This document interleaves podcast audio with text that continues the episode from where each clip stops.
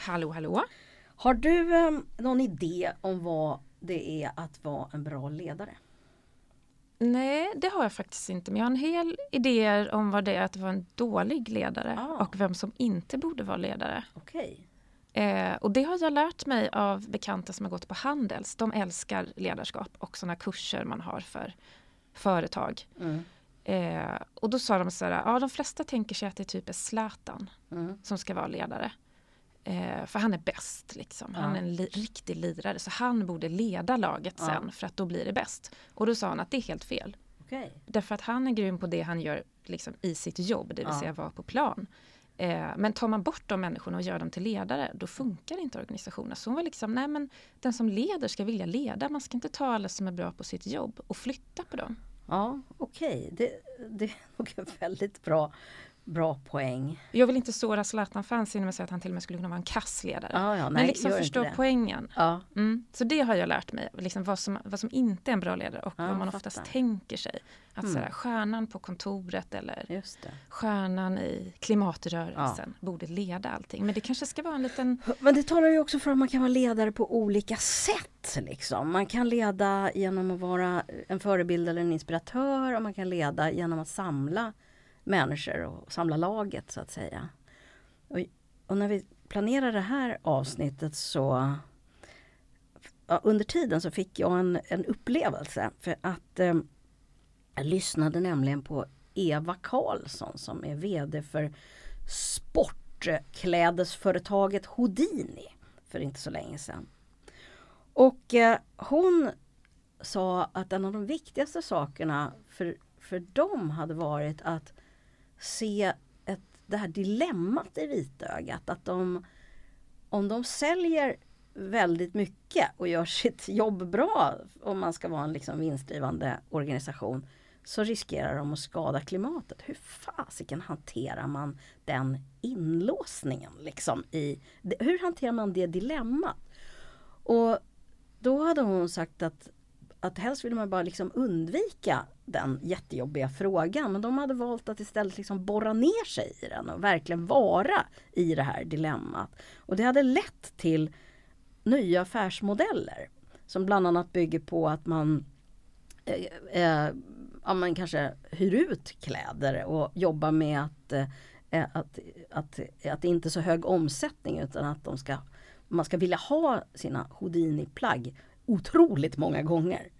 Eh, och, och sådär. Och det, tycker jag var, det här tycker jag var väldigt tänkvärt. För att eh, för mig, för jag är väldigt frustrerad just nu som forskare. För att eh, jag möter så många människor inom näringslivet, också inom politiken som verkar ganska så medvetna om klimatkrisen men också verkar uppleva sig som vad ska man säga, kraftlösa eller maktlösa i förhållande till att de är uppbundna på en massa sätt av aktieägarna eller av ledningen eller av chefer som i sin tur har chefer över sig. Eller politiker som inte vågar fatta de nödvändiga besluten för att de är rädda att då har, de inte väljarna med sig. Eller för att det inte svarar mot partilinjen. Eller för att det krockar med andra eh, eh, mål och så vidare. Och, och att, att man då blir liksom lite feg i förhållande till den där inlåsningen. Och jag tänker att vara en god ledare då i ett sånt här i klimatkrisen skulle betyda att man behövde på något vis kunna spränga de där inlåsningarna. Ja, det, det var min association. Men är det som att du också då söker bättre ledarskap? Fan, jag längtar hållbarhet? efter det. Ja, till och med Alltså det. jag längtar efter att få se det. Och ibland ser man några som gör det. Som jag tyckte, av vad jag hörde av då, E- Eva Karlsson. Jag skulle vilja se fler. Men då kanske vi ska avslöja temat för det här avsnittet. Ja. För vi har ju turen att ha någon som har jättebra koll på det här med just ledarskap och hållbarhet. Ja. Eh, varmt välkommen till Jonas Moskin. Du är organisationspsykolog, skribent och ordförande för Psykologer för hållbar utveckling. Ja, tack så mycket. Det här med ledarskap, det är sånt där ord som mm, är poppis men också rätt så flummigt på, på många sätt. Men du har ju verkligen borrat i vad vi vet om bra ledarskap. Vad är det som karaktäriserar liksom bra ledarskap? Eh, och Och, och, då undrar jag, vad är det av det som blir relevant? Vad är det av det du vet som blir relevant i förhållande till klimatkrisen? Mm. Ja men det är en bra fråga och jag tror man måste nästan börja i lite grann vad, vad som har hänt inom ledarskapsområdet de sista mm. årtiondena. Att det fanns länge en diskussion om huruvida man skulle vara en så kallad transformativ ledare som använde sig av eh, motivation, coaching, inspiration och var en förebild. Mm. Om det var rätt sätt att leda. Och, eller om man skulle vara mer det som brukar beskrivas som transaktionellt. Mm. Där, där det handlar om att mer ställa, skapa tydlighet, struktur, klargöra liksom vad som är rätt och fel och liksom hantera det som vi normalt tänker på vad en chefs mm. mandat är. Mm. Eh, och så har det varit en, liksom, lite av ett krig mellan de här två idéerna. Men mm. den, det som vi kanske kan säga som ändå börjar bli någon slags konsensus nu är ju att du måste göra båda de här sakerna. Du kan inte liksom vara bara det ena. Utan du måste kunna hantera båda sakerna. Som, eh, som det är bra ledarskap. Och det brukar, eh, brukar beskrivas som full range leadership model. Eh, att man både har de här aspekterna med sig. Och det är ganska svårt och det är ganska mm. utmanande och vi kan lätt se på eh, ledare och chefer som vi har mött genom åren att de kanske är bra på det ena men inte så bra på det andra. Eh, och, och, organisationer som är väldigt tunga på det ena men dåliga på det andra. Eh, men, men Går det att förklara det, det på något, liksom, finns det något konkret exempel för oss som inte alls förstår det här med ledarskapskultur och organisationer? Ja men ett, vi, vi, vill ju ofta ha medarbetare som tar eget ansvar mm. och som liksom gör, hittar på saker och sådär. Och sen så om vi driver och leder en organisation på det sättet så kommer de ju plötsligt göra, du kommer nog Moa göra de sakerna du tycker är intressant och Maria kommer göra de sakerna mm. som du tycker är intressant. Och så kommer vi ha en massa bollar uppe. Mm. Eh, och allt kanske inte är i linje med vart vi egentligen borde utifrån att vi har kanske några strategiska planer eller vi har mm. några idéer om vad vi borde göra mer om. Och då måste vi ju ändå samlas och prata ihop oss om detta.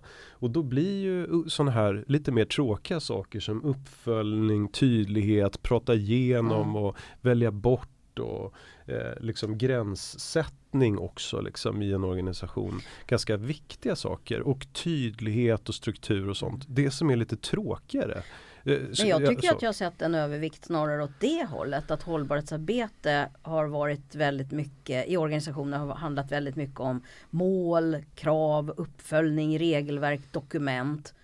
Eller eh, en annan variant, eh, marknadsföring. Eh, hållbarhetscheferna eh, har, eller hållbarhetsavdelningen har funnits under kommunikations eller informationsmarknads avdelningen och så har det blivit liksom greenwashing av det. Det här är ju en nidbild förstås. Eh, och ibland på bekostnad av att man faktiskt verkligen gör saker som är på riktigt liksom bra för klimatet. Men du Maria, tänker du att det då finns en motsättning i det här tydliga regelstyrda och det här som jag förstår det på dig Jonas som att så här, det andra sidan är att man låter folk växa och göra lite som de vill och ta egna initiativ. Tänker du att det är själva tydligheten och, och styrandet? Jag tänker att det där? borde finnas flera perspektiv än det transformativa och transaktionella. Och det, det tänker väl du också gissar jag Jonas. Um, ja, men, men hur man... många perspektiv orkar man? Ja. Har ni läst? Ja, men, ja, men jag vill säga en sak mm. om det. Till, båda de här perspektiven är ju, kan ju vara en sorts uppifrån perspektiv. Måste inte vara det. Men om vi tänker oss det transformativa, då handlar det ju om att inspirera. Det är en ledare som drar med sig och möjliggör. Va? Och sen har vi det transaktionella, där, han, där sätts liksom ramarna uppifrån och det finns en strategiskt tänk liksom på något sätt uppifrån. Eh, men man kan ju också tänka att eh, ledarskapet handlar om att samla människor till någonting kollektivt och gemensamt. Att det, att det mer är att möjliggöra ett underifrån man, man, kan ju tänka det i alla fall, eller vad säger du? Absolut, man kan mm. absolut mm. tänka det. Det, mm. det, är bara det att det finns det kanske inte lika mycket, alltså, och där är ju ledarskapsforskningen eller ledarskapsteorierna är ju ganska traditionella. Alltså vi lever i en, i en ändå relativt hierarkisk värld och traditionell värld. Mm. Det är ju där de här teorierna har fötts. Eh, men, men sen så skulle jag väl säga så här att det som, om vi nu pratar om ett generiskt gott ledarskap, det som skulle fungera i alla organisationer, då skulle jag ändå säga, ja men det här full range leadership model, det är rätt så bra. Mm. Det är liksom bra, good stuff. Men det som då blir, du frågade mig vad är eventuellt eh, vad är relevant då när det gäller en klimatomställning eller en, mm. det, då är det ju väldigt tydligt att vi kommer behöva göra ganska radikala förändringar. Vi behöver göra transformation, inte bara utveckling. Transformation betyder ju liksom en genomgripande uh, Vändningar. vändning eller en utveckling som är så genomgripande mm. så att det inte är samma sak. Mm då behövs det ju ledare som tänker så eh, mm. och som agerar på det sättet och så ser, ser den långsiktiga trenden och den långsiktiga bilden. Eh, så långsiktighet i perspektivtagandet det skulle jag säga blir mycket viktigare än vad det har varit tidigare. Mm. Och likadant den här också att formulera också en, en långsiktig vad ska jag säga, ja, fungerande affär. För vi ändå tänker oss, men jag jobbar ändå i privatsektorn en hel del. Man måste ju, någonting måste man eventuellt sälja eller göra. Då måste mm. det finnas en affärsmodell som fungerar mm. och som inte skadar planeten. Mm. Uh, och, och, och, men kan man hitta den så att det blir någon typ av ändå eh, rimlig belastning på planeten. Men hur hittar man den då? Ja, Hur alltså, kommer man dit? ja, det är väl att det jag eh, det, det, är väl att jag tänker att Houdin är ett bra exempel. De har ju funderat över dels kan vi, kan vi låna eller hyra ut våra saker? Mm. Eh, det, alltså hyra ut marknaden och att inte äga mm. det som brukar kallas för delningsekonomi. Det är ju en jättestor potential i det till exempel. Att inte använda, de, jag vet, känner till Odin en del, de jobbar ju ganska mycket med att inte eh, använda så mycket jungfruligt material till exempel. Mm. Att vi inte sliter och slänger på allt utan att vi använder det och eh, gör om det liksom. Mm. Men det är ju liksom idéer för, alltså affärs, det är ju mm. affärsmodeller mm. kan man säga. Eh, men vad är det för ledarskap då som leder till det? Ja, ja alltså det, jag tänker att en sak är ju å ena sidan våga ha en långsiktig plan. Alltså mm. Alltså våga använda den typen av långsiktiga visioner och eh, riktning, värderingsstyrt ledarskap skulle mm. man kanske kunna säga. Vi gör det här för att så. Eh, det, det, är viktigt. Samtidigt så är det också viktigt att vi, de här lösningarna finns ju inte i alla företag idag eller i alla organisationer utan de måste ju också skapas och hittas på och sättas ihop på nya sätt. Mm. Då, behöver du ju till, då behöver du ju få med dig alla medarbetarnas kompetens och kunnande och, och liksom resurser. Så att få med sig dem på tåget är, är superviktigt för vi kan inte bara hamra in den här lite fyrkantiga eh, bilden av vad, vad mm. var och en ska göra. Utan du måste engagera medarbetarna annars så går de någon annanstans. Mm. Men vad förväntar man sig då att ledare, nu har ni tagit liksom ett, ett företag som ett exempel mm. som ändå säljer kläder för folk som vill vandra i fjällen och också har lite pengar på fickan. Mm. Liksom. Men förväntar man sig att en ledare för ett företag liksom bara leder sina medarbetare eller finns det någon tanke om vad de här ledarna gör för liksom samhället. För att jag antar att vi förväntar oss att en ledare för ett parti inte bara leder sina medlemmar utan mm. att de också på något vis leder hela Sverige eller hela samhället. Ja, eller? Men eh, låt oss mm. komma tillbaka till... Även om man är missnöjd till, så tänker jag att man har, man har en förväntan på det i alla fall. Eller Amnesty eller NGOs. Men ofta har man inte en förväntan på liksom att IKEA ska liksom leda världen utan mm. de ska leda sig själva. Mm. Nej men idag är det, och det är också jättetydligt, det finns det flera studier som har visat eh, som tittar på att det här ledarskapet kräver då, om du ska jobba med nya affärsmodeller, annorlunda affärsmodeller, då måste du ofta samverka genom hela varukedjan. Alltså du måste både ha kontakt med de som gör grejerna och, och de som säljer dem och mm. alla som transporterar allt alla där måste samarbeta. Mm. Eh, och så är det även i, skulle jag säga, offentlig sektor. Alltså, ska vi göra saker bättre och smartare och mindre resurskrävande, då måste ju alla samverka mycket mer på, Mm. på korsen och tvärsen. Mm. Så Och det, det är sant där också. Det är en grej jag tycker mig ha sett när jag har varit i olika organisationer av olika slag. Det är att det ofta är lite vattentäta skott mellan olika verksamheter och att de som jobbar med hållbarhet kan ibland vara rätt ensamma. Eh, och att man inte får till det där, den där, det där samarbetet. Eh, vad, vad kan man liksom göra för att det ska uppstå? Jag, jag, jag gör en utbildning för hållbarhetschefer tillsammans med ett eh, miljökonsultföretag. Och vi tillsammans i den utbildningen så har vi tänkt så här, ledarskap är en del, en pusselbit som hållbarhetschefer behöver för att lyckas i sina uppdrag. Och då får de i uppdrag helt enkelt att gå ut och prata med sina viktigaste intressenter. Det kan vara både uppåt eller andra de- avdelningar eller utanför organisationen. Vad, behöver, vad, behöver, vad skulle ni vilja att vi gjorde? Eller hur skulle vi kunna samarbeta och samverka? Och de kommer Mm. oftast tillbaka efter den övningen och, och, och är relativt mycket i någon slags aha-upplevelse. Just det, de vill ju att vi ska göra så här. Eller Mm. nu har jag fått höra det här perspektivet varför vårat sätt inte fungerar.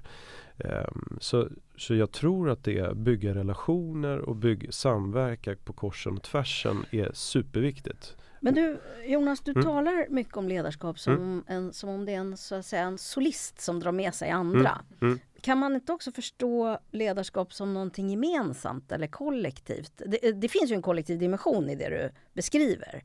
Eh, att sy ihop eller liksom få ihop olika Mm. eh, delar.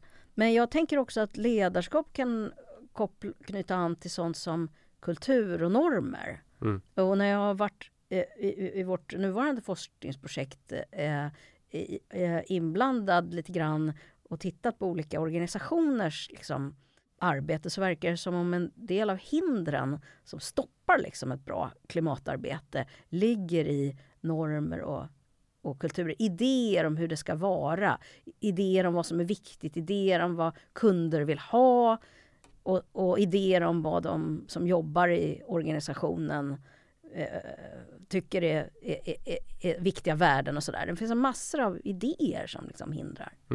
Ja, men ett jättebra Mm. exempel, ja, du, du har helt rätt. Ett jättebra exempel på det var ju pandemin. Mm. Alltså, vi hade idéer om hur medarbetare ville eh, ville komma till arbetsplatsen och hur de ville arbeta och samar- samarbeta. Och sen så tvingades vi av, på grund av ett yttre tryck att ställa om det ganska Mm. mycket. Och det visade sig att idag nu två år senare så det gick ganska bra att ställa om hur människors arbetsliv är organiserat. Inte utan bekymmer men ändå givet hur hur, hur knasigt vi hade tyckt för tre år sedan eh, att jobba hemma och arbeta Mm. annorlunda. Hur knasigt vi hade tyckt att det hade varit så Mm. gick det ju ändå ganska förvånansvärt väl för väldigt många ovan, digitalt Mm. ovana organisationer.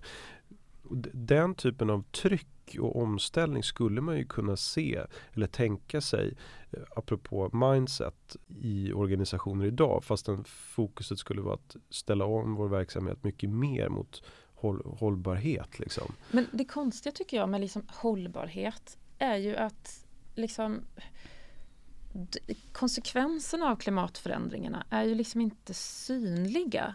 Eh, Mm. Men även när de syns så finns det inte någon liksom kollektiv medvetenhet kring vad det faktiskt är. Jag tänker på förra sommaren så blev det en så lokal översvämning där jag bor vilket gjorde att i typ flera månader var tunnelbanan eh, saboterad. Så att Mm. det tog liksom dubbla tiden att åka hit till Södertörn, lämna barnet på skolan och så vidare. Mm. Och det kan man känna, det är ju en akut klimatkatastrof. Man har ju också konstaterat att de här fruktansvärda översvämningarna i Tyskland till exempel Mm. förra sommaren, att det är en konsekvens av eh, klimatförändringen. Mm. Samtidigt så är det liksom inte bara det här akuta, liksom, vad ska vi göra med allt regn? Hur ska vi lösa det här? Eh, brandbilar som får åka och släppa, där, där jag bodde då, liksom södra Stockholm, så fick brandbilar åka och släppa ut folk som var fast i någon källare till exempel. Eh, men liksom klimatkrisen handlar om att vi vill inte ha de här översvämningarna. Så att det är ju, om man jämför med pandemin då så var det liksom en, en stressad situation här och nu. Men Mm. vill man tänka på längre sikt och förebygga pandemier kanske man behöver jobba på ett annat sätt. Och det, det är det som jag tycker är så svårt med just ja, med klimatledarskap. Liksom, att, eh, hur kan man överhuvudtaget, jag, jag känner ju den här, eh, den här ledarskapsdepressionen, att jag, bara, jag har ingen förväntan på att typ privata bolag ska kunna ta det ansvaret. Därför att man leder ju människor till exempel. Ja, nu blir det deppigt och tråkigt här, jag ser det på dig Maria. Men liksom, alla, alla de här liksom Ja. flygbolagens ledare som har liksom slussat hur många folk samtidigt nu i början av sommaren här 2022 till liksom flygplatserna i storstäder och sådär. Så att, så att det blir för fullt och det blir köer och folk blir jättesura. Eh, det är ju så att säga inte ett planerat ledarskap men likväl så Nej, blir men det jag, ju så. du- du- jag skulle vilja skilja på sak, några saker där. Alltså jag håller helt med om att vi, vi, har, vi har ett problem att mobilisera kring att göra kopplingarna mellan de här mer akuta händelserna Mm. och de långsiktiga trenderna. Där är vi ganska dåliga på att se långsiktiga trender och göra någonting åt dem.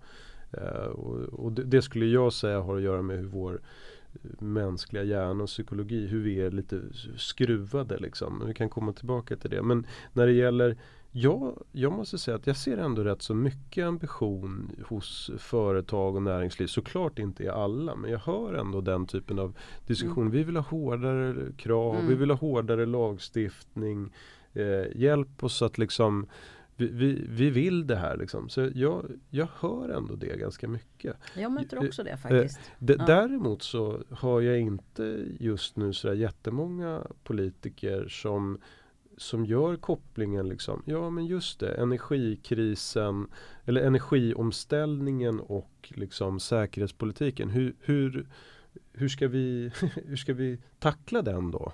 Eh, på, på ett liksom förnuftigt sätt. Så, här. Så, så jag skulle ju jag skulle ju velat ha politiker som argumenterade för att ja, nu, nu har vi högre energipriser och vi har högre bensinpriser och det är egentligen det marknaden har, det är det vi vill. Mm. Eh, och sen så ska vi hjälpa alla i det här landet och alla i Europa att, att eh, gå över till en mer fossilfri eh, det, det har jag saknat. Det tycker jag är Mm. konstigt att inte ens partier som är mer profilerade i miljöfrågor har pratat på Mm. det sättet. Det har varit ett utmärkt tillfälle. Men där är vi ju tillbaka i det politiska ledarskapet. Mm. Det som jag är nyfiken på Mm. det är ju just den här privata sektorn. Och när du pratar om så här transformationer då tänker jag just på pandemin om typ så här eh, en pizzeria i eh, Gubbängen som inte fick några gäster under pandemin och kom på att ah, vi börjar göra glass också och så blev de en glassbar eller eh, liksom olika budfirmor som helt plötsligt började köra runt mat på ett helt nytt sätt. Alltså varför kan det inte vara så att typ ett, ett, ett flygbolag i Sverige bestämmer sig för att nej men nu satsar vi på tåg. Måste Ja. det vara så att man säger nej, bort med er. Kan Men- inte den typen av transformation också äga rum? Eller? Jag tycker det där är väldigt spännande att, eh, att eh, med eh, krismedvetenhet och tillräckligt allvarlig situation så kommer också en sorts eh, uppfinningar. Alltså nöden är uppfinningarnas moder brukar vi säga. Eh, men jag tänker också på någonting annat som jag saknar i både politiskt ledarskap och delvis, fast jag tycker att det finns företag som är, är lite eh, långt framme där. Men, men som jag saknar det är det här ett ledarskap för att minska och avstå. Eh, eh, det, det, det mesta ledarskapet handlar om att göra någonting annat. Men, men det här med att eh, eh, jag har haft kontakt med några branschorganisationer. Eh, och eh, där det finns en stark enighet om att klimatfrågorna är viktiga och att man vill jobba med det. Men det, de sätten man jobbar med det handlar väldigt mycket om att eh, eh, ja, men, använda mindre, mer klimatsmart betong. Eh, det handlar om att se till att det blir mindre avfall. Det handlar om eh, eh, att, hantera avfall på olika sätt och recycla och sådär. Men det handlar ganska lite om att faktiskt få människor att ändra beteende så att det blir mindre eh, konsumtion. Eh, av det jag tänker på i el och vatten till exempel. Eh, och, när, och, och, då kan man tänka när det gäller företag så ligger det ju liksom i företagets natur att det skulle vara kontraproduktivt att försöka arbeta med mindre konsumtion och att avstå. Men samtidigt måste vi kanske ta i den svåra frågan och vad det skulle innebära att åtminstone använda mindre resurser. Liksom, för, för, för, eh, och då tänker jag på några eh, framsynta organisationer som har eh, eh, tagit tjuren vid hornet och funderat över vad man behöver säga nej till till exempel. Eh, och, och, vilka affärer man faktiskt ska låta bli. Eh, det tycker jag är jättespännande att, att tänka kring. Så det är ju en annan, ett annat kompletterande sätt att tänka än att det är genom innovation vi ska lösa problemet. Mm. Det går dessutom att gifta ihop antagligen. Men om, om, om jag då får, får liksom framhärda med mitt exempel. Mm. För att jag tänker ändå så här, flygbolag är ju på något vis någon slags symbol för mm. eh, klimatförändringarna och det är något som har blivit lätt att ta till sig när man gör de här klimatkalkylatorn och sådär. Alltså, ser man ju att tar man en flygresa så äter det upp jättemycket av ens eh, klimatpåverkan och så. Eh, skulle det då vara möjligt Maria menar du att liksom vi ser reklam på tv för flygbolaget som säger res inte med oss? Eh, Lufthansa försökte faktiskt en sån kampanj. Eh, eh, att res bara när det är nödvändigt och så vidare. Nu är jag ju inte säker på hur man ska se riktigt på den eh, kampanjen. För det var ju trots allt så att de sålde flyg, flygresor med dem. Men de framstod i alla fall som en, ett ansvarsfullt företag i, det är typ just, som när, när Facebook försöker ta ansvaret ja. för fake news. Att man bara, mm, ja, nej, men lite så. Men, mm. men, men, men, jag, ja. jag, skulle vilja liksom ändå jag, jag, tänker att om vi, om vi tittar på vad ledarskap handlar om och vad hållbart ledarskap skulle eh, kunna tänkas handla om så handlar det ändå om den här vi och tillsammans dimensionen. Mm. Så jag tycker ju inte att, eh, att den riktiga frågan är vad varje individ ska välja att göra. Jag tycker att det, det, är, en, det är en för långsam strategi vad det gäller mm. liksom en omställning av samhället. Utan där tycker jag det handlar mycket mer om vilka krav ska vi ställa på företag som, eh, som förstör eller släpper ut. Vilken typ av liksom, eh, eh, vad, vad har vi för skatter Liksom.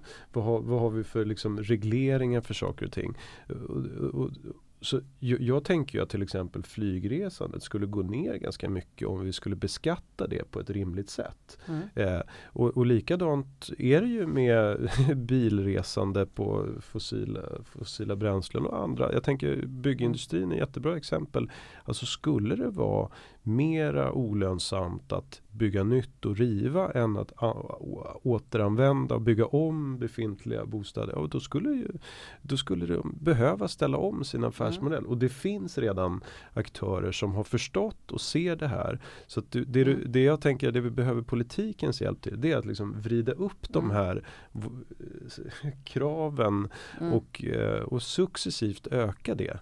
Och, och, utan att knuffa ut människor. För jag tror att det också här, här är också lite Ja, SAS skulle förmodligen gå i konkurs om de skulle satsa på att driva tåg. Det tror jag inte de kommer bli så bra på. Men det skulle säkert vara bra för något tågbolag.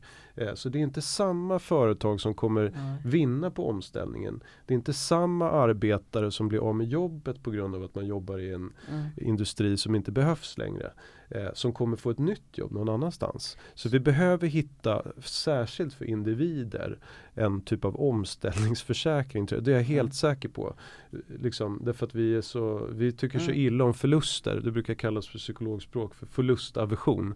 Vi tycker så illa om förluster så vi måste få människor, liksom försäkra människor så att de vågar släppa sitt jobb mm. som inte behövs för att det förstör mm. planeten. Liksom. Men här, här lyfter du ju eh, såklart systemförändringar som behövs och rättvisa, ett arbete med ett rättviseperspektiv. Eh, och det är ju egentligen både omställningsrörelsen och, och klimat nästan alla klimatforskare helt överens om att det behövs. Men vad sjutton är det då som krävs för att, för att eh, vi ska få se ett sånt här politiskt ledarskap? Och vad hindrar det? Jag tycker att det är 10 000 kronors frågan Mm. eller det är 10 miljarders frågan. Mm. Du har ju Jonas. dessutom skrivit en lång rapport om eh, trögheter och hinder. Ja det har jag i och för sig gjort. Ja. Eh, Jag vet inte om jag tror att den hjälpte så mycket. Den har faktiskt väckt större intresse bland allmänheten kanske Mm. än bland politiker. Men det är ju allmänheten som driver Jo samhället det framåt. är det ju samtidigt. Många att människor, det, blir det är det ju det. samtidigt. Men vad tänker du då? Nej men jag tror, jag, Ja. det, det som, och det här är liksom, det, här, det är ju så fascinerande. Eh, Mm. Vi, vi, vi går ju, och det här tror jag också är någonting som vår generation från och med nu kommer behöva lära oss att det kanske alltid kommer typ vara kris. Förstår Mm. ni? Eller, eller kris är lite över men väldigt hårt omvärldstryck på vårt samhälle. Mm. Eh, därför att det är som att vi, vi, vi hade pandemistressen och krisen och så kom Ukraina-krisen och i kriget där. Det, det, det är så svårt för det politiska eh, ledarskapet. Alltså jag är imponerad över att man har varit så bra på i Europa att samarbeta ändå förhållandevis liksom. Mm. Eh, det var ju jättebra. Men vi har ju samtidigt, det vi har samarbetat om, ja det var den gemensamma fienden. Men vi har inte riktigt skapat den här gemensamma projektet för hållbar omställning i Europa. Det, Mm. det, det, det har vi inte gift ihop med hur ska vi bli oberoende av Rysslands liksom. Mm. Eh, Och det, det, det är ju synd. Så det är som att vi, har, vi klarade av en sak. Eh, hantera eh, det yttre trycket från Ryssland i Europa.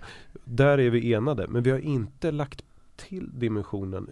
Vi måste ju enas för att rädda klimatet samtidigt. Men nu, när, nu tycker jag att eh, jag börjar se att det också eh, det utkristalliserar sig tankar om några olika kompetenser som behövs hos, hos ledare för att det här ska liksom eh, lösa sig eller hanteras på ett bra sätt. Det ena är ju en sorts krismedvetenhet, att på något vis erkänna att det här är verkligen en kris. Ja. Och, och det andra är väl att våga, det är en mod, att våga fatta nödvändiga beslut. Det, betyder, det kan betyda att man måste sätta någonting på spel. Man måste riskera någonting. Eh, eh, genom, och, och också eh, det tredje är att förstå att vi kan inte få allt. Eh, utan att målkonflikterna är där på riktigt och vi kanske måste välja. Eh, och, och, och det kommer innebära vissa förluster. Mm. Eh, och att det, det fjärde skulle kunna vara att kunna kommunicera detta med förlusterna. Eh, och, eh, eh, för det är som att man inte vågar ta i den, eh, i den frågan. Alltså alla försöker förs försäkra medborgarna om att alla kan få allt. Eh, och, och det fjärde tänker jag, eh, ha, är, det femte var jag nu på, det skulle vara att samla sig och komma över den här eh, idén om att man hela tiden måste, vad ska man säga, upprätthålla konflikten eh, för, att, för att vinna väljare. För det här är en så viktig fråga att vi faktiskt måste samla oss. Och vi har ju ändå sett i tidigare kriser när det har varit krig eller till och med i den här NATO-frågan så såg vi Magdalena Andersson och Ulf eh, Kristersson åka till Oslo tillsammans och prata NATO. Alltså eh, den här, den här samlingen, förmågan att komma över de här andra konflikterna och, och, och samla sig. Sådana kompetenser skulle jag vilja se.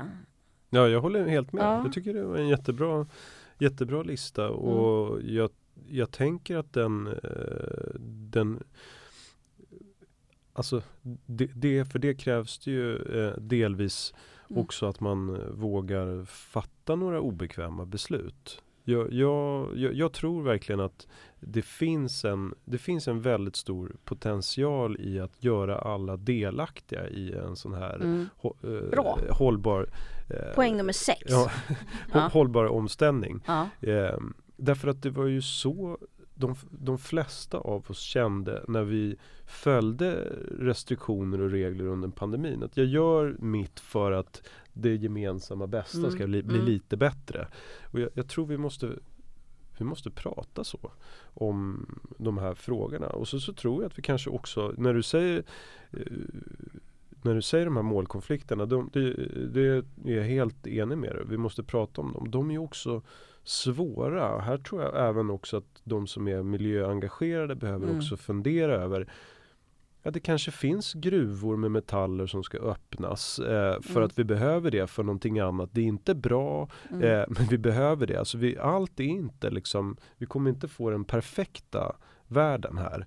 Eh, Mm. och jag, jag, jag har inte svaret på vilka tekniker som kommer eh, Men jag tror att vi måste inse också att vissa saker kommer vi kanske behöva göra fast det inte är så bra. Ja. Eh, och, och, och så gör vi ju redan idag. Men, eh, vi, men, men även om, om vi ska få till den här, den här omställningen tillräckligt fort.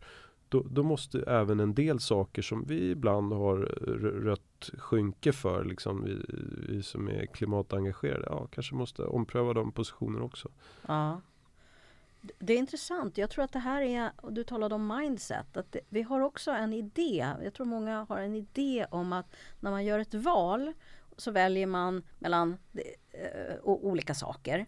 Eh, och så gör man kanske en pro och kontralista och så väljer man det bästa. Och då är grejen klar. Eh, då har man valt det bästa. Eh, eh, eh, men det är ju egentligen då problemet börjar därför att ofta så är det man har valt mellan pest och kolera. Och man måste ta hand om, även om man valde pesten så måste man ta hand om koleran. Alltså, Mm. eh, så på något, ja det var en väldigt dålig eh, metaforik. Men jag, Jag, tror ni, jag tyckte den var rolig. ja, jag tror ni fattar vad jag menar. Att, att, eh, att just så är det ju ofta med målkonflikter. Att ibland måste vi välja en dålig lösning därför att den an- andra tillgängliga lösningen är ännu sämre. Mm. Och det är också väldigt svårt att, lyf- att driva en sån politik. Och samma sak är det ju för företag såklart eller vilket sorts ledarskap som helst. Men jag tycker det du sa Jonas, det pekar också ytterligare en riktning. Det kanske är nummer sju då på listan bland kompetenser. Alltså förmågan att eh, få med sig andra på att uh, träna de altruistiska musklerna eller vad vi ska kalla det. Att, uh, uh, det är som att vi, det har spritts en tro som viss, har viss grund men delvis är en myt att människan är så väldigt, e- oe, eh, så väldigt egennyttig. Att man, att man är helt oförmögen att göra saker för varandra. Så att vi måste nudga eller locka eller fresta. Eh, och vi tror inte på att folk kan göra grejer för varandra. Men historien visar ju att vi kan det och att det sker hela tiden. Eh, men eh, den, det, den berättelsen är inte närvarande riktigt, tänker jag. Nej, den är inte så närvarande. Mm. Och, och, men den, den skulle absolut behövas mer och den skulle behövas, tror jag, att eh, vi eh, jag, jag tror ändå vi, vi skulle behöva det. Det, det, som jag, det som vi vet från hur mänsklig psykologi fungerar är att människor gör som de andra sociala eh, djuren runt omkring oss gör. Så om andra gör på ett visst sätt, då gör vi det också. Eh, och, och, så jag tror att vi skulle behöva hitta, hitta sådana överenskommelser för för ja, liksom mänsklig eh, gemenskap. Och det, det kan Mm. handla om liksom hur vi transporterar oss till skolor eller till arbetsplatser. Eller det kan handla om hur vi eh, liksom hur, ja, på, på sikt ska vi ha presenter varje gång vi fyller år eller Mm. eh, ska vi köpa, köpa nya grejer eh, varje gång Mm. något går sönder eller eh, så. Mm. Men det här får man tänka på någonting annat, nämligen eh, eh, att leda genom sitt eget beteende. Mm. Eh, Vara förebild. Det, Ja. det brukar vara en av de aspekterna i det här transformativa ledarskapet. Men det handlar väl också om ja. trovärdighet. För att jag tänkte Ja. nu Jonas, när du sa så här, ja, vi, vi som är miljöaktivister kanske måste tänka över det här med gruvor till exempel. Mm. Då känner jag att jag bara lyssnade. Eh, men när jag läser en artikel att någon liksom, minister i regeringen säger vi måste ju ha gruvor, då känner jag bara håll tyst. Eh, för att jag har liksom ingen, ingen trovärdighet. Utan jag tänker så här, ja. Nej, för jag tänker så här, ja, men det är väl lätt för dig att säga. Du, du bor Ja. ju inte i norra Sverige. Nej. Och det här är ju så svenska staten alltid har hanterat konflikterna. Vi tar dem där det bor färre människor och färre människor med mycket makt. Det är det bästa. Men när du säger det så är det som att jag bara, ja just det. Mm, Alltså jag, jag jag, jag, jag vill vara tydlig med att jag inte är någon gruvförespråkare Nej, men jag överallt. förstod det av det Eh, du sa. ja, Ja. men, men däremot så tror jag att vi, vi, vi sitter i en rävsax. Jag tror vi Mm. måste också erkänna det. Mm. Vi, vi, vi är inte tillräckligt snabba med omställningen. Vi har inte alla, all teknik än för att klara av omställningen på ett bra sätt. Eh, om, man, Mm. om man studerar varje liksom, fråga, jag har dykt ner i några frågor. Vi har liksom inte all teknik på plats än som vi globalt skulle behöva för den här transformationen som är så snabb som möjligt. Då måste vi ju också börja jobba med vad, vad är möjligt och vad kan vi göra och vissa saker kommer handla om det här med uppoffringar och liksom mindset-grejer. Andra saker kommer nog handla om att vi får göra min, de minst dåliga lösningarna. Eh, och alla vill använda biobränsle till allting men skogen och Ja. biobränslet räcker inte till allt. Vad behöver vi den bäst till? Ja, är det flygbränsle? Är det biobränsle i bilar? Eller är det uppvärmning? Eller är det för att de ska lagra koldioxid? Eh, eh, liksom, vi, vi måste räkna på det, Ja. tänker jag. Och Vi- göra val. Och göra val. Och de minst dåliga valen. Ja. Ja. Eh, och Men så kanske den kalkylen kommer ändras om tio år. Mm. Att okej, nu är det mest eh, bäst, nu är det bäst att använda det på det här sättet. Men om Mm. 20 eller 30 år när rätt teknik finns, då ska vi göra på något annat sätt.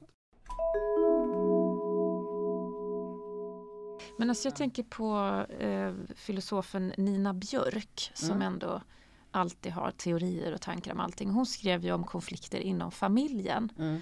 och att eh, istället för att då, ja, men man, är, man har barn och, och sådär. Istället för att ta in då typ städhjälp eller yttre tjänster. Att hon menar på att nej, men det är bra att öva på konfliktlösning. Mm. Att det är bra att ha de här diskussionerna. Så tolkar jag henne. Hon har såklart Mm. mer tankar. Men det var som att hon liksom försökte också predika för liksom övningen i konfliktlösning istället för bara vi är osams om det här, vem ska städa? Äh, vi tar in någon. Alltså det här är jättebra eh, tycker jag Moa. Det får mig att tänka på kompetens nummer, är vi på åtta nu Mm. eller vad är vi är Mm. på? Nämligen att, eh, att eh, det är konfliktlösning. Alltså att eh, vara i konflikterna och att, och att arbeta för, för, att, för ett samtalsklimat som inte är polariserande eller bygger upp konflikterna eller så att säga eskalerar konflikterna. Och det tycker jag också är någonting som saknas i, Mm. i, i, i det politiska ledarskapet. Mm. Nej, jag håller helt med. Jag tror Mm. det där du säger konfliktlösning eller hantera meningsskiljaktigheter Mm. på ett rimligt sätt. Det, det, det måste vi göra. Alltså Mm. det blir, jag, jag tänker, jag är uppvuxen på landet och jag tänker ofta på de här lite äldre männen som kör sin bil och bor på liksom glesbygd och har kanske ett eh, in, inte det mest hög, de är inte högutbildade och de har ett arbete någonstans på någon fabrik liksom. Eh, de måste ju, vi, vi, måste, vi måste skapa ett samhälle där även de får plats. Eh, hur ska det gå till? eh, och och där, där, där måste ju vi alla som värnar om miljön också tänka på hur, hur kan vi få med dem så att de tycker att det här ändå känns som en rimlig, eh, eh, rimlig väg framåt. Eh, och jag, jag, jag hör inte så mycket om det. Jag hör inte, då hör, de som då eh, driver miljöfrågorna tänker sällan på dem. Och det tänker jag också är en rättvisefråga. Man kan utvidga den till hela Europa eller hela världen också. Eh, men jag tänker att vi glömmer bort dem, eh, de, de som hamnar på efterkälken i de här sammanhangen. Liksom. Men hur är du Jonas, så Mm. tänker jag så här att Hinner vi vänta på att alla ska vara med? Alltså själv är jag ju också, jag är retoriker, vi, vi funderar ju jättemycket på eh, på hur, hur liksom demokratin kan stärkas på olika sätt. Och jag tror att demokrati är det bästa vi har. Alltså Mm. vi måste vara himla rädda om det. Mm. Och vi riskerar att förlora liksom möjlighet, det, det här samhället eh, och, och det demokratiska inflytandet om vi inte klarar av de, den här krisen och hantera den på ordnade och bra sätt. Så det, det tror jag ju. Eh, men man kan också undra om man har tid att vänta och eh, det dyker ju upp frågor ibland om eh, eh, om, om, om, om man skulle behöva en sorts starkare, starkare, mer bestämt ledarskap som pekar med hela handen. Du tänker en, en god diktator. Ja, och det är en skitläskig tanke liksom. För vi vet ju att det sällan brukar funka. Liksom. Eller jag vet inte ett enda exempel på att det har funkat his- historiskt. Ja, Det är för att det krävs ett visst mått av våld va? och Ja, hot tror precis, jag för ja. att liksom lyckas. och, och för, för klart, att ja. är det så att man inte får med sig folk då är det ju risk att det blir istället upplopp och liksom revolution. Mm. Men det kan ju det bli också eh, om, vi, om det går för långsamt.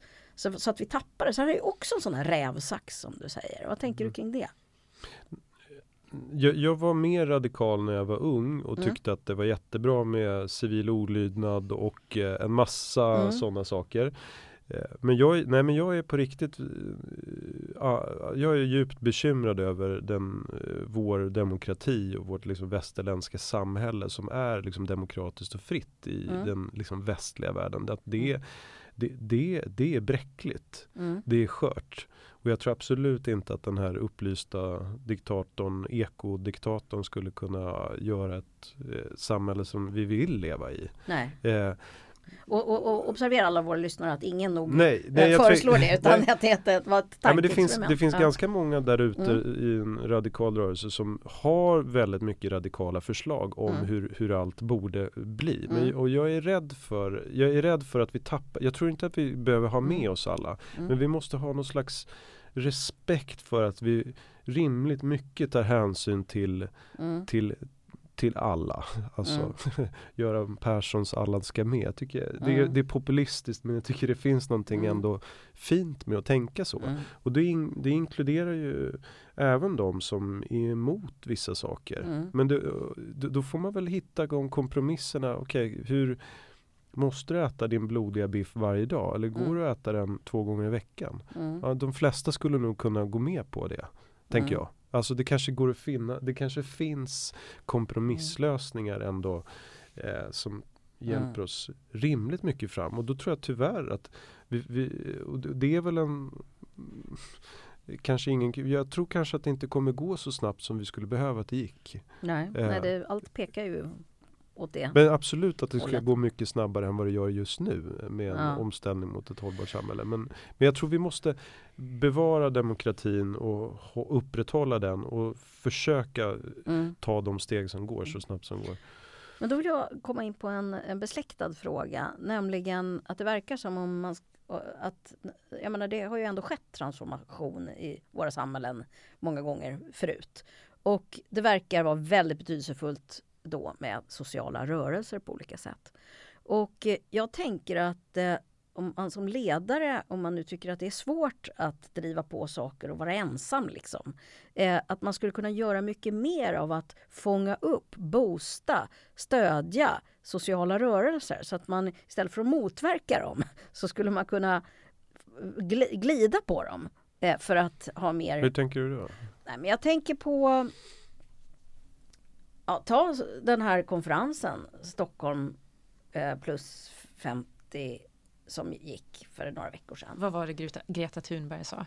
Ja, sa hon? Jag kommer inte ihåg exakt. Men hon ville inte åka dit för att det var bara, det är en charad, ni fattar inga beslut, jag kommer inte. Nej. Och jag tänker att eh, det, där ägnade man en kolossal eh, massa ansträngning åt att hylla sig själv och Sverige.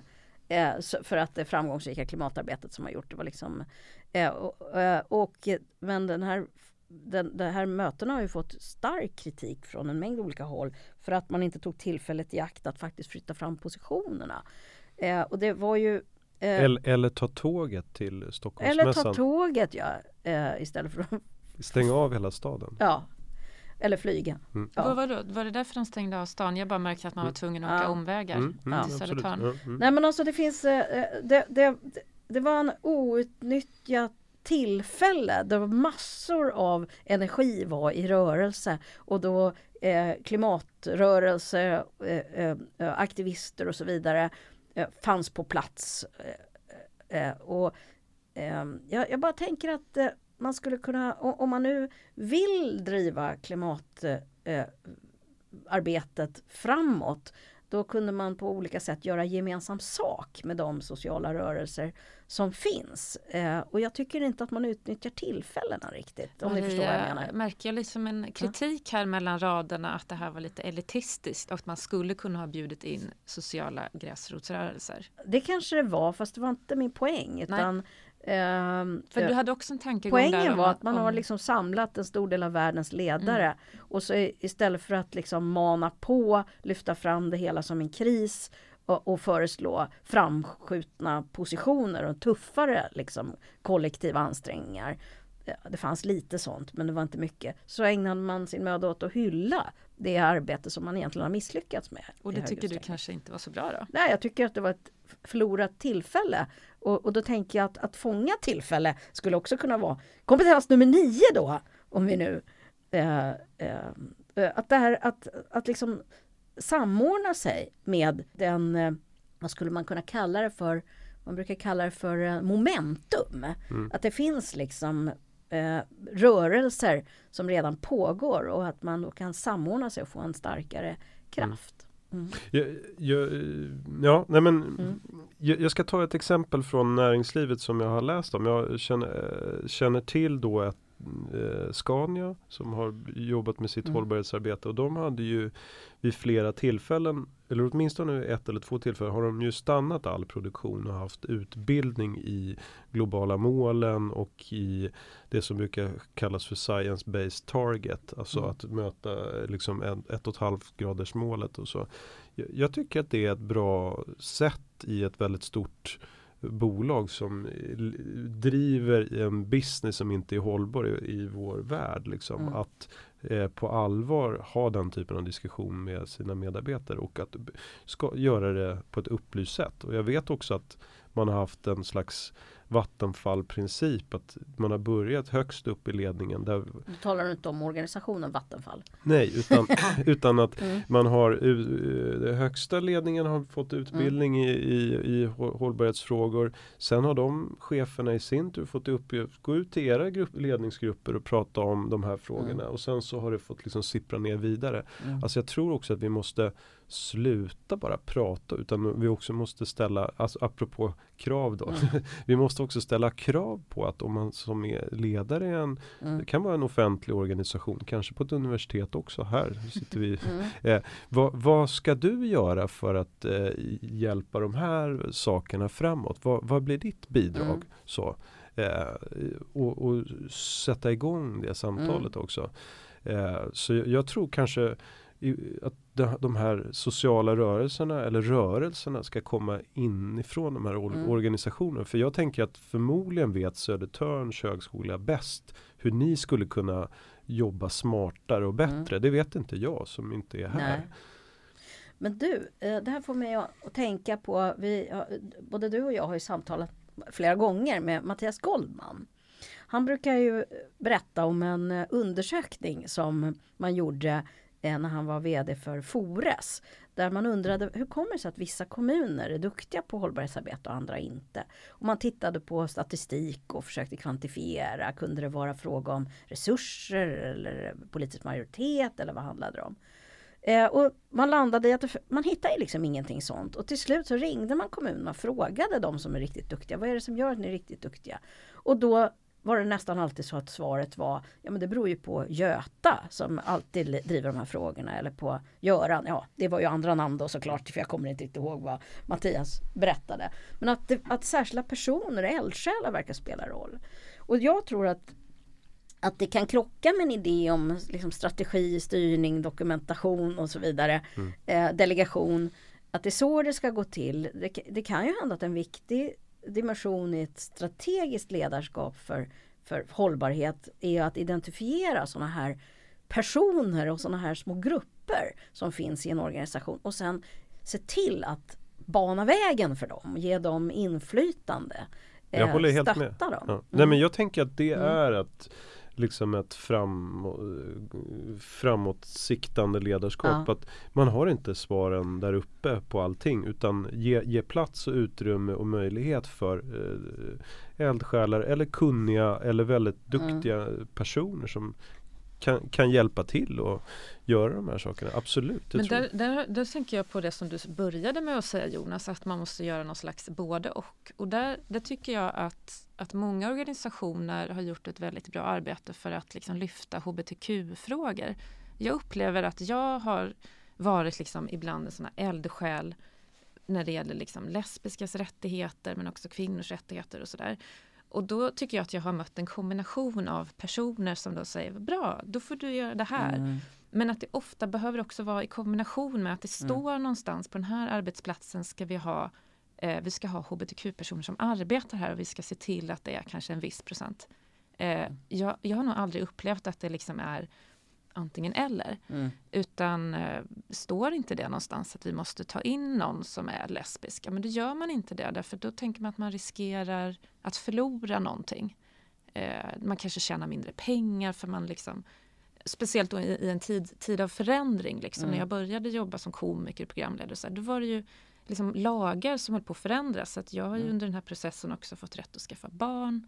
Och jag tänker att just samhällsomställningar så Mm. måste någon också ta steget före och säga okej, det kanske är så om vi har en radiokanal, våra lyssnare kanske blir skitförbannade om vi har en lesbisk här som helt plötsligt hörs. Mm. Eh, men vi gör det för vi har bestämt oss för det.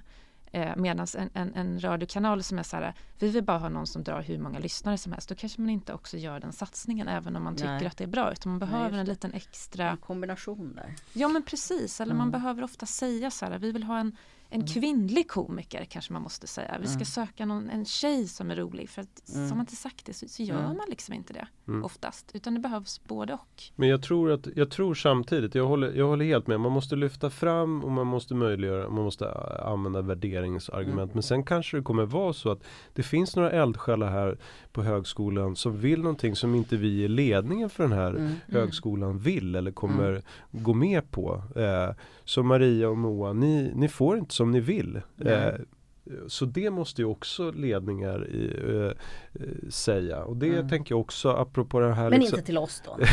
Ja. Nej men jag tror att vi också behöver ha den här balansen och respekten för jag kan ibland känna också att vi har en idé om att det, vi, le- det, det finns också en feghet, en flathet att våga vara tydlig liksom. Mm. Eh, och då, då menar jag, jag, jag tror också att det kommer vara så att eh, förmodligen kommer medarbetarna vara mer radikala än vad ledningen Mm. tycker, är min hypotes Mm. i flera olika organisationer. Mm. Eh, och då kommer ledningen behöva säga att ja, vi, har hört, vi hör vad ni säger, just nu kan vi göra så här mycket Mm. men inte Mm. det här. Och så får då eldsjälsgruppen respektera det eh, Mm. till, till, till nästa år och så får vi se hur det blir då. Ja, men jag, där, där har vi också en dynamik idag att vi, vi Mm. har så jäkla svart att eh, våga vara tydlig Mm. när vi tycker Men man olika. kan ju tänka att ledningen också måste begrunda om man bör göra tvärtom.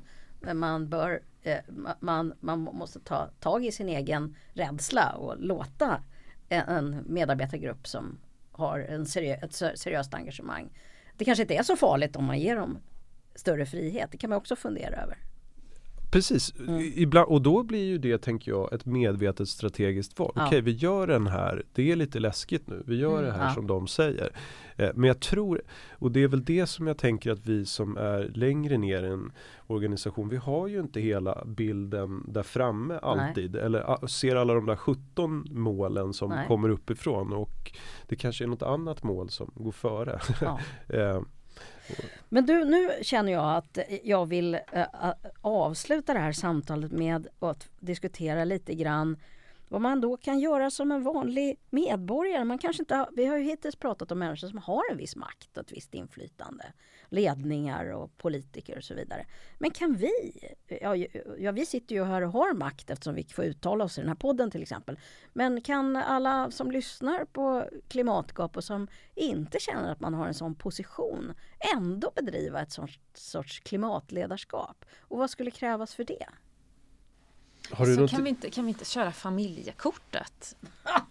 Ja, alltså, bra. nej men alltså Ja. min morsa är ju pensionär och, och kör Fridays for Future och hon Mm. ger mig dåligt samvete om jag köper tomater i ask mitt i vintern och så vidare. Mm. Eh, och, och min svärmor är likadan liksom. Mm. Kommer man med jordgubbar i vintern, det är liksom då, Mm. ut ur mitt hus. Och, den här liksom typen av överhuvud, det funkar Mm. ganska bra. Jag Mm. rättar mig in i ledet och sen så ger jag igen och, och liksom, jaha, ska du, ska du verkligen? Och, du sa ju här en veckan och Alltså om man är liksom ett, en grupp va? Ja, att man, det, då att kanske man, blir eh, typ tio är pers till slut. eh, Att man faktiskt vågar ta de där moraliska samtalen Ja. i fam- familjer och i sitt nära nätverk. Ja. Jag tänker på att, eh, att man kan våga sig på att vara en jobbig jävel. Alltså, det är ett annat sätt att säga det. Eh, och det där har tagit mig lång tid att, att, att fatta. Men eh, eh, för jag var nog också, jag har nog eh, lagt stor möda på att göra människor bekväma och inte eh, ja, men att det ska vara god stämning och sådär. Eh, och varit lite rädd för det. Men eh, jag har upptäckt att jag får vara med fast jag är en jobbig jävel. eh, och säger att Kartago bör förstöras, höll jag på att säga, det säger jag inte. Men att jag lyfter de här frågorna i en massa Kartago? sammanhang. Nej, det, det var, man brukar säga att, eh, att Cato, som var en statsman i, i Rom med Rom senaten. Han avslutade senaten. varje möte med att säga att eh, för övrigt tycker jag att Kartago bör förstöras. Och till slut fick han som han ville. Och det brukar tas som ett exempel på att det kan löna sig att tjata. Så tjat kan ju vara vart eh, och så. Men, det, är, ju- men, eh, det är barnstrategin. Mamma kan Ja. få glass, mamma kan få glass. Och så Ja. nej jag vet inte glass idag. Nej. Så till slut så får de ju glass. Mm. Men, men sen är det ju en konst att vara en jobbig jävel på ett bra sätt så att man inte hamnar i ett eh, eh, att man inte hamnar i det här läget att man bara får motstånd. Och då tänker jag att kan man vara en jobbig jävel utan att de man talar med tappar ansiktet? Alltså, den konsten på något sätt är en sorts svår balansgång. Tänker jag är en viktig dimension av ett mer lokalt ledarskap. Mm. Nej men absolut. Eh, Jag tar gärna emot tips på hur man kan vara en eh, schysst jobbig jävel.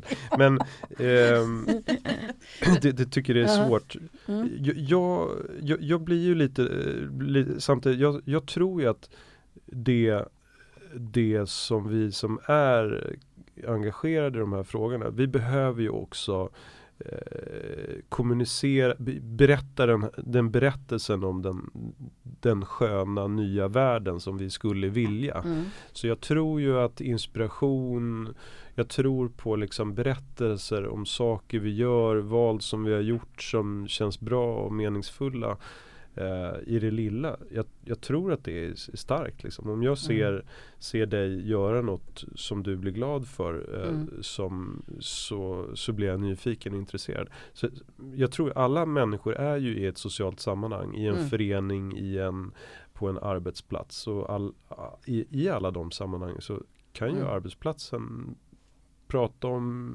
vad, vad vi ska göra för val Mm. framåt. Vad vi har för normer här. Så, så jag tycker nog att det bästa tipset är att eh, i den lilla världen där, där man är eh, ja, föra fram, kan vi inte göra så här? Mm. Måste vi flyga till Visby? Kan vi inte åka Mm. hit istället när vi Mm. har när vi har vår kick-off? Mm. Liksom. Och det kanske inte leder någon vart första gången man säger det, men tredje gången. Man, man ska komma ihåg så här, tänker jag. Varje gång man har fått nej, varje gång man har föreslagit något och fått nej, då har man en upp på, på, på, på den andra eller på sitt sammanhang. För tredje gången, då får man som man vill. Ofta. Så brukar jag tänka. Men jag tänker också eh, något som jag har sett väldigt tydligt med när, vi har, när våra studenter eh, eh, försöker använda autentisk pedagogik kallar vi det. Att man provar att verka med sin retorik i olika sammanhang och se vad som händer. Eh, och, och en sak som jag har sett väldigt tydligt det är ju att i Sverige går det ju faktiskt att påverka politiker och näringsliv, butiksinnehavare och så vidare. Eh, för att vi kan få kontakt. Det går att ringa en politiker. Man kan, man kan fundera över vilka politiker man sympatiserar med och sen höra av sig till dem och säga att det här skulle jag vilja att du driver. Det tycker jag är en fantastisk förmån som jag tror vi ändrar. Jag tror att vi har en svag tro på vår möjlighet att påverka men när jag har hört från andra hållet eh, från eh, politiker och, och folk i näringslivet så verkar de verkligen ta intryck och att man kan uppfatta några få, eh, eh få, få svar liksom eller få, få kontakter som en, en storm av, av, av, av synpunkter. Och då tänker jag att eh, det där blir också lättare om man inte är ensam. Så kanske ett av tricken för att kunna bedriva klimatledarskap i sin vardag är att lokalisera en kompis eller två som man kan göra det här tillsammans med eller som man kan ta samtalet tillsammans med med övriga familjen. Kanske finns ett, en bror eller en kusin som kan stötta en. Eller, eller man kanske kan hitta människor i sitt lokalsamhälle som man tillsammans kan höra av sig med eh, eh, till, till politiker och andra. Eh, Så jag tänker att det finns ändå en hel del man kan göra. Det tar tid allt det där. Men det är också en otrolig tillfredsställelse när man faktiskt lyckas påverka. Mm. Men det är väl det man har som en jobbig jävel. Att, Mm. att om man liksom ändå är, är det Mm. och så upptäcker eh, människor att ja, men den här jobbiga jäveln fick mig att göra något skitbra nu känner jag mig stolt. Jag Mm. tänker att tre, års av, tre år av högskolestudier som jag nu har klarat av. Mm. Det är ju en, en ständig kamp med jobbiga jävlar som man skriver texter och skickar in. Och bara, det här borde du du ha tänkt i. på det här. Och, Ja, du borde också ha läst på det här. Och det, det är så störigt. Men efter Ja. ett tag är man så här, jag blir bättre. ja. Nu kan jag det här liksom. Och det är ju för att någon hela tiden sitter och bara, du måste referera, du Mm. måste. Och jag började ju och bara, jag tänker inte. Mm. Och så till slut ger man med sig. Eller så kan man se det som en farlig disciplinering. Men ett exempel jag har eh, som, eh, Mm. som kanske är, inte är på jobbig jävel eh, spåret men det var ändå, jag har jobbat med en ledningsgrupp som flög nästan varje dag för att träffas i, Mm. i vårt land och utspridda överallt. Och på lunchen då när jag jobbade med dem så eh, hade jag bestämt mig, jag äter alltid vegetariskt vid lunchen åtminstone. Eh, och det vart lite så här, "Jaha, äter du vegetariskt? Och så här, Mm. Vad handlade det om? Och sådär.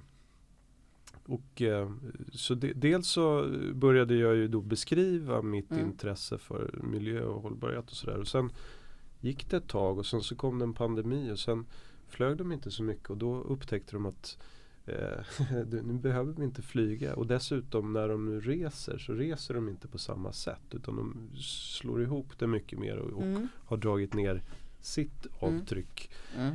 extremt mycket. Ehm, så jag tänker också att bara li- den, lilla, den lilla symboliska grejen med att Mm. äta vegetarisk mat Mm. kan i ett visst sammanhang vara en startpunkt till ett samtal om ja, vilken Mm. planet man- vill ha. Mm. Eh, så det behöver inte heller alltid vara Nej just det, kamp och, och ilska. Nej, nej. absolut. Jag åkte med författaren Mian Lodalen till eh, Malmö Pride ett år. Mm. Och så skulle vi åka samma tåg och så tog vi fram varsin matlåda. Hon bara Moa, jag blir besviken Ja, att du inte är vegan. ja, Och tänkte så här, vadå är det, liksom, är det min plikt då, bara för att jag är lesbisk och åker på Pride, att jag också måste vara vegetarian? Det är så typiskt ja tänkte jag. Och så bara nej, men, men det är kanske är det hon gör liksom med alla och, och efter Ja. ett tag så funkar det väl. Så Ja. nu, nu sist jag var och hälsade på henne, vi Ja. kollade på OS, då såg jag banne mig till att ta bara med mig veganska grejer för jag bara annars blir jag utskälld. ja. Men har det påverkat ditt privatliv eller var det ett hyckleri? Nej, men jag tänker om, om alla, alla mina bekanta och vänner var som hon så kanske det också gör med sig. För att det blir Ja. liksom Ja, men jag tänker så här, dina polare kanske äter vegetariskt när de träffar dig nu Jonas och inte alla andra gånger. Men tänk om de hade tio kompisar som du. Men ska vi väl vi kan ju avsluta här tänker jag med att konstatera att görandet också är ett sorts ledarskap. Eh, men, men det, blir bättre, det blir mer potent om, man också, om det också leder till samtal. Och kanske det är det första steget om man vill vara en klimatledare. Det är att ändra sitt beteende själv och sen börja snacka med andra om det. Ehm, tvärtom funkar inte lika bra därför att eh, eh, budskapet förlorar så mycket i tyngd om det inte följs åt av Du handlingen. tänker Boris Johnson, Partygate. Oh, British people, you, need, you cannot see your relatives, you must stay at home, you cannot go out. Och han bara, it's party in the Downing Street. Det var ju det han gjorde under pandemin och Ja. det har han ju fått så mycket skit Ja. för. Så jag tänker, där har vi lärt oss. Där har vi lärt oss och det har vi Mm. också haft ett tidigare avsnitt som handlade om, om, om faran med icke-förebildlighet där Mm. den är väntad. Ja. Mm. Så är det. Ja, men tack så jättemycket för det här samtalet och tack Jonas Moskin för att du tog dig tid att vara med i Klimatgap. Mm, tack så mycket. Tack Jonas.